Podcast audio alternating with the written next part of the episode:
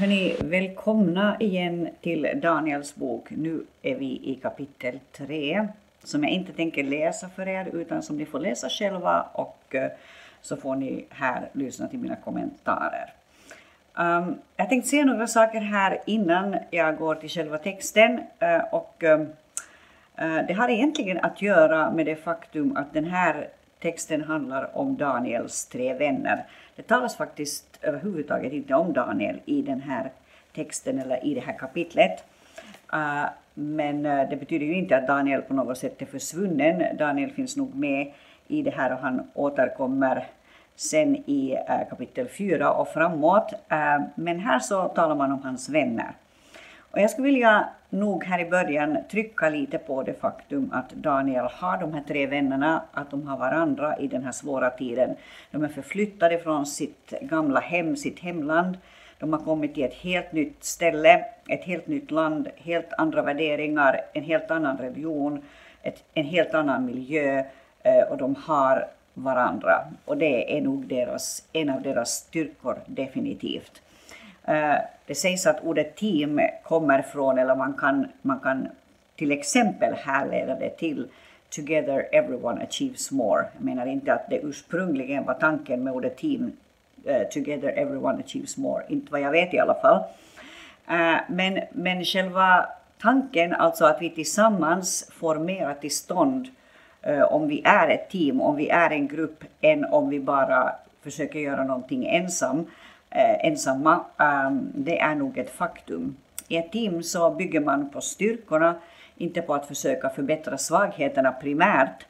Och eh, i ett team eh, så finns det liksom den där finns det en vision som förenar och det finns någonting som för en som grupp framåt. Och, eh, eh det är nog lite så också i den här texten nu eh, när vi kommer till eh, den här utmaningen som de här eh, Sadrak, Mesak och Abednego råkar ut för och det som sen händer efter den här utmaningen när de inte följer den princip som råder där på orten och i landet.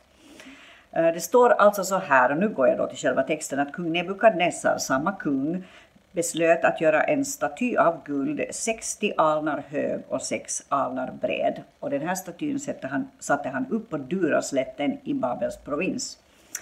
Eh, Dura-slätten, Dura betyder mur egentligen och slätten kan inte lokaliseras enligt de kommentarer jag har läst eftersom namnet är ganska vanligt. Dura-slätten är ett ganska vanligt namn. Så det går inte riktigt att säga vad det var. Men oavsett eh, så placeras alltså den här statyn där och det står alltså att den var sex alnar, förlåt, 60 alnar hög och 6 alnar bred. Det betyder i praktiken att det var en eh, en eh, staty som var 30 meter hög och 3 meter bred. Eh, och eh, man kan förstå att bara när man ser en sån staty och sen får höra det som sen blev liksom tanken, och det var alltså då denna att, att när människor hörde ett visst, en viss signal det stod så här att när ni hör ljudet av horn, pipa, citra, lyra, harpa, säckpipa och alla slags instrument ska ni falla ner och tillbe den gyllene statyn som Nebukadnessar har satt upp. Det var alltså tanken att det kommer en signal, på den signalen ska alla böja sina knän och tillbe den staty som har satts upp. Eh, så bara det att man såg den här statyn och kunde föreställa sig att sen kommer den här signalen, Redan det skulle ju ha kunnat skapa en enorm rädsla hos, um, ähm, hos äh, Sadrak, Mesak och Abednego. Rädsla är för övrigt någonting som verkligen sker fysiskt också inom en. Uh, eller det liksom triggers a strong physical reaction, alltså den får till stånd en stark fysisk reaktion. Blodtrycket stiger, hjärtat uh, slår snabbare. Uh, rädsla kan också göra en lite så här foggy, lite så där, alltså att man inte är så skarp i tanken helt enkelt. Det blir svårt att tänka klart. Eh, och eh, den här situationen skapas alltså att eh, man bygger den här statyn, den är 30 meter hög, 3 meter bred, den är på en slätt, det betyder att det är liksom inte, det är ingen staty som är gömd bland höghus, så här bildligt talat, inte för att man hade sånt heller på den tiden och i den miljön. Utan det är på en slätt, det är på Duraslätten och där står den här 30 meter höga statyn. och den skulle alla tillbe. Och då står det också i vers 7 så här att så snart allt folket hörde ljudet av horn, pipa, citra, lyra, harpa och alla slags instrument föll de ner, alla folk, stammar och språk och de tillbad den gyllene statyn som kung Nebukadnessar hade ställt upp. Jag tycker att det är intressant bara det att människor väljer att tillbe någonting som de inte har någon aning om vad det är. Alltså tillber en staty som just har byggts.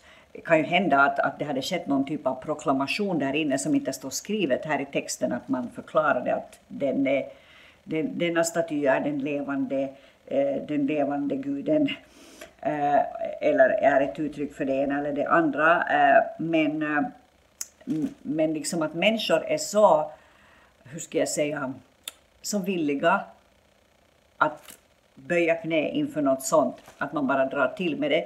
Kanske för att man tänker att äh, det spelar ingen roll eller jag gör det nu så blir det liksom lugnt efteråt. Det kan ju hända att det var sådana argument som rörde sig i människors tankar. Eller så var det ren fruktan därför att Nebukadnessar var fruktad som ledare och uh, ingen ville uh, liksom råka ut för konsekvenserna av att man inte gjorde som han sa.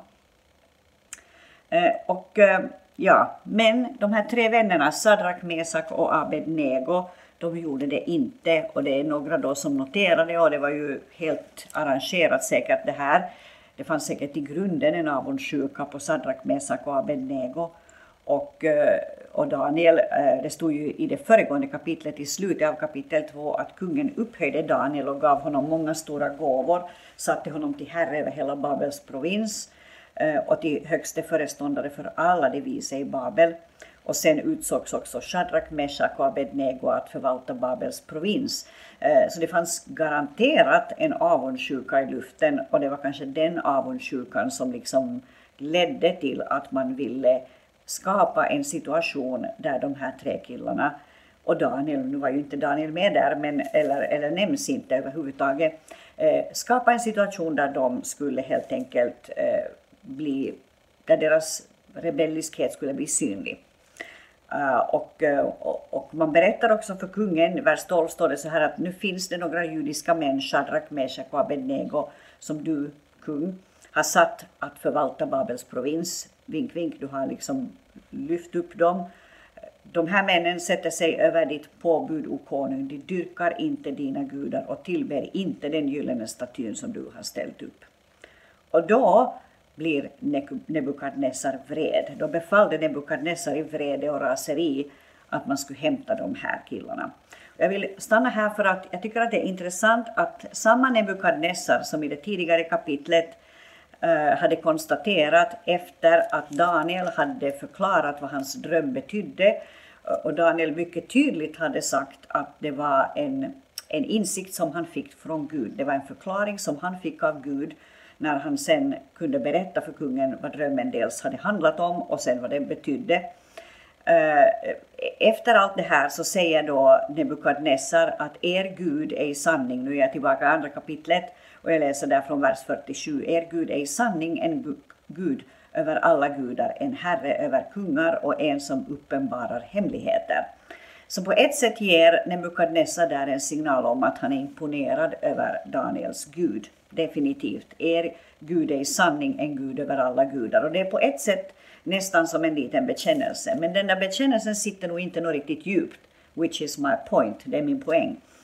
Så kan det vara också med oss. Att vi kan ha sådana här yttre bekännelser. Vi kan säga att ja, visst, jag tror på Gud, precis som alla mina vänner gör. Och han är en stor Gud, han är en väldig Gud, det finns ingen som han. Men sen när vi kommer till nästa kapitel i våra liv, så som vi kom här, vi kom till nästa kapitel då är Nebukadnessar liksom back on the old track. Då är han tillbaka på sin gamla eh, track helt enkelt. Han blir vred, han blir arg och, eh, och eh, så hämtar man på hans befallning eh, Sadrak, Meshach och Abednego. Och, eh, och så, så säger han till dem att okej, okay, nu får ni en chans till att när ni hör ljudet av de här harporna, instrumenten och så vidare, om ni nu faller neråt till bästa tyn vers 15, som jag gjort, eh, så är allt väl. Men om ni inte gör det, då ska ni kastas i den brinnande ugnen. Och då svarar Satrak och Meshach och Abednego. Så de, de tar liksom inte den där andra chansen. De tänker inte att äh, låt det vara då, vi, liksom, vi, vi gör det så blir han lugn och så slipper vi den här situationen. Liksom, att Gud vet ju ändå vad vi tänker i våra hjärtan. Så skulle många av oss kanske ha tänkt. Good point här. Det är en, en viktig berättelse i det här. Det är viktigt vad vi signalerar utåt. Det är inte, kristen tro handlar inte om någon liten privat sak som jag har på min insida och Gud vet vad som finns här på min insida. Gud vet hur seriös jag är på min insida. Sen vad jag gör i praktiken i det yttre, det är sen en lite annan sak. Där är Gud nog säkert förstående. Utan här, och det här är nog jättebra, det här är en underbar berättelse egentligen. Det, det här är liksom en, en, en fantastisk berättelse om detta att Sadrak, Meshach och Abednego de går hela vägen tillsammans med Gud. De är tydliga i sin bekännelse. De säger O Nebukadnessar, vers 16, vi behöver inte svara dig på detta. Om det blir så är vår Gud som vi dyrkar mäktig att rädda oss ur den brinnande ugnen och ur din hand, o konung. Men om inte, så ska du veta att vi ändå inte dyrkar dina gudar och att vi inte tillber guldstatyn som du har ställt upp. Så de behöver ingen extra möjlighet att liksom bli snäll eh, inför Nebukadnessar och göra som han vill så att det blir tyst och lugnt i samhället. Utan de säger att det här är tydligt från, det här är liksom ingenting vi behöver diskutera, det här behöver vi inte testa en gång till. Att vi kommer inte att tillbe dina gudar.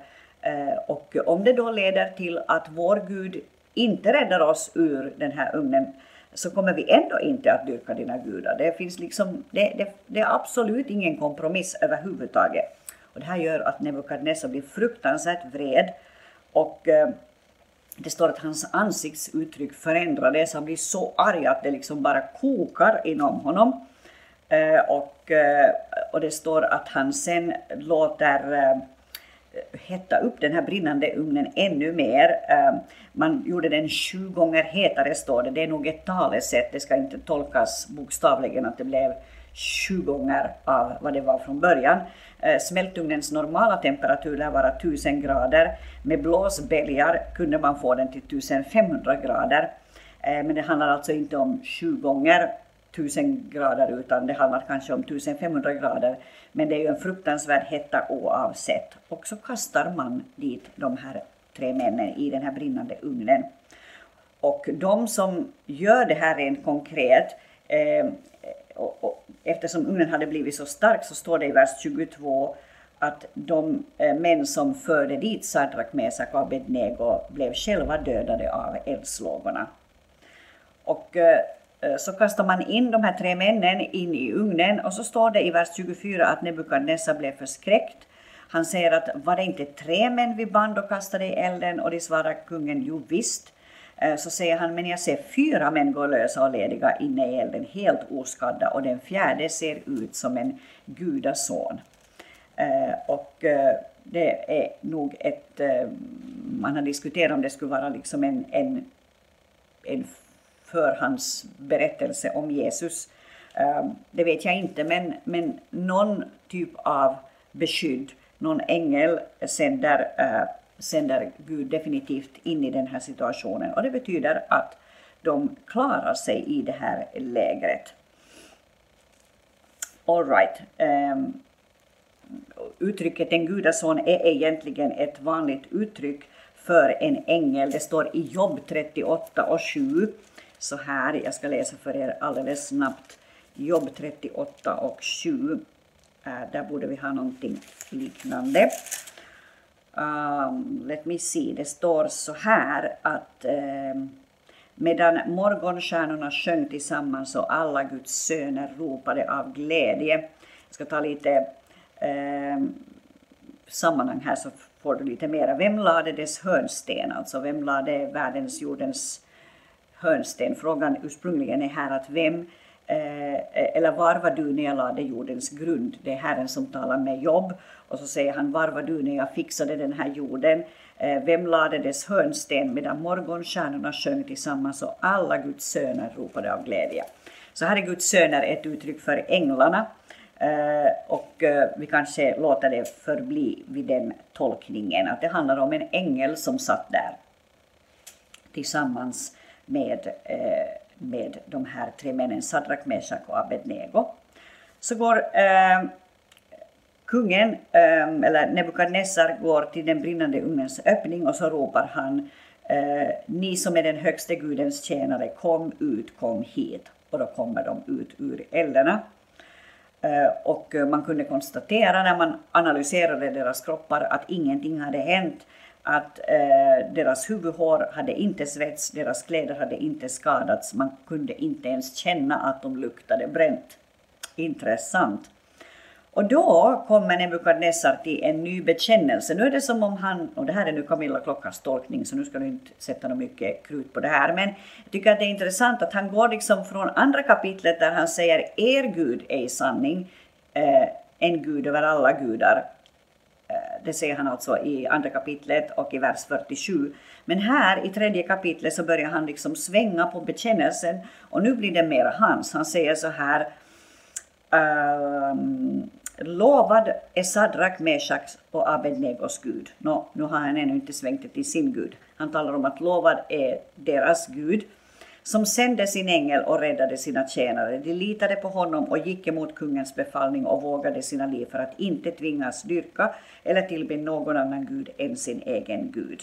Härmed befaller jag nu att var och en av alla folk och stammar och språk som säger något ovärdigt om Shadrach, Meshach och Abednegos Gud, han ska huggas i stycken och hans hus ska göras till en sophög.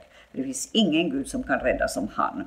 Så här är liksom bekännelsen lite starkare, han beskriver lite mer om hurdan eh, Shadrach, Meshach och Abednegos Gud är. Han liksom lyfter upp honom, men samtidigt så handlade det nog fortfarande om att det var deras Gud. Eh, och eh, sen i slutet av det här kapitlet, och det var det jag var ute efter, där så säger han så här att eh, när han skickar ett bud till hela folket, hela landet, han säger så här att jag önskar er fred och framgång, alltså alla folk och stammar och språk över hela jorden. Jag önskar er fred och framgång. Jag finner för gott att härmed tillkännage de tecken och under som den högste guden har gjort med mig. Stora är hans tecken, mäktiga hans under. Hans rike är ett evigt rike, hans välde vara från släkte till släkte. Så om man vill kan man kanske se en liten utveckling här hos Nebukadnessar. Från att det handlade om deras Gud som var stark och mäktig och räddade dem, så blir det nu här till eh, den högste guden som har gjort någonting med honom. Den högste guden som har gjort något med, med honom själv. Stora är hans tecken, mäktiga hans under. Och det hoppas jag också att är din resa.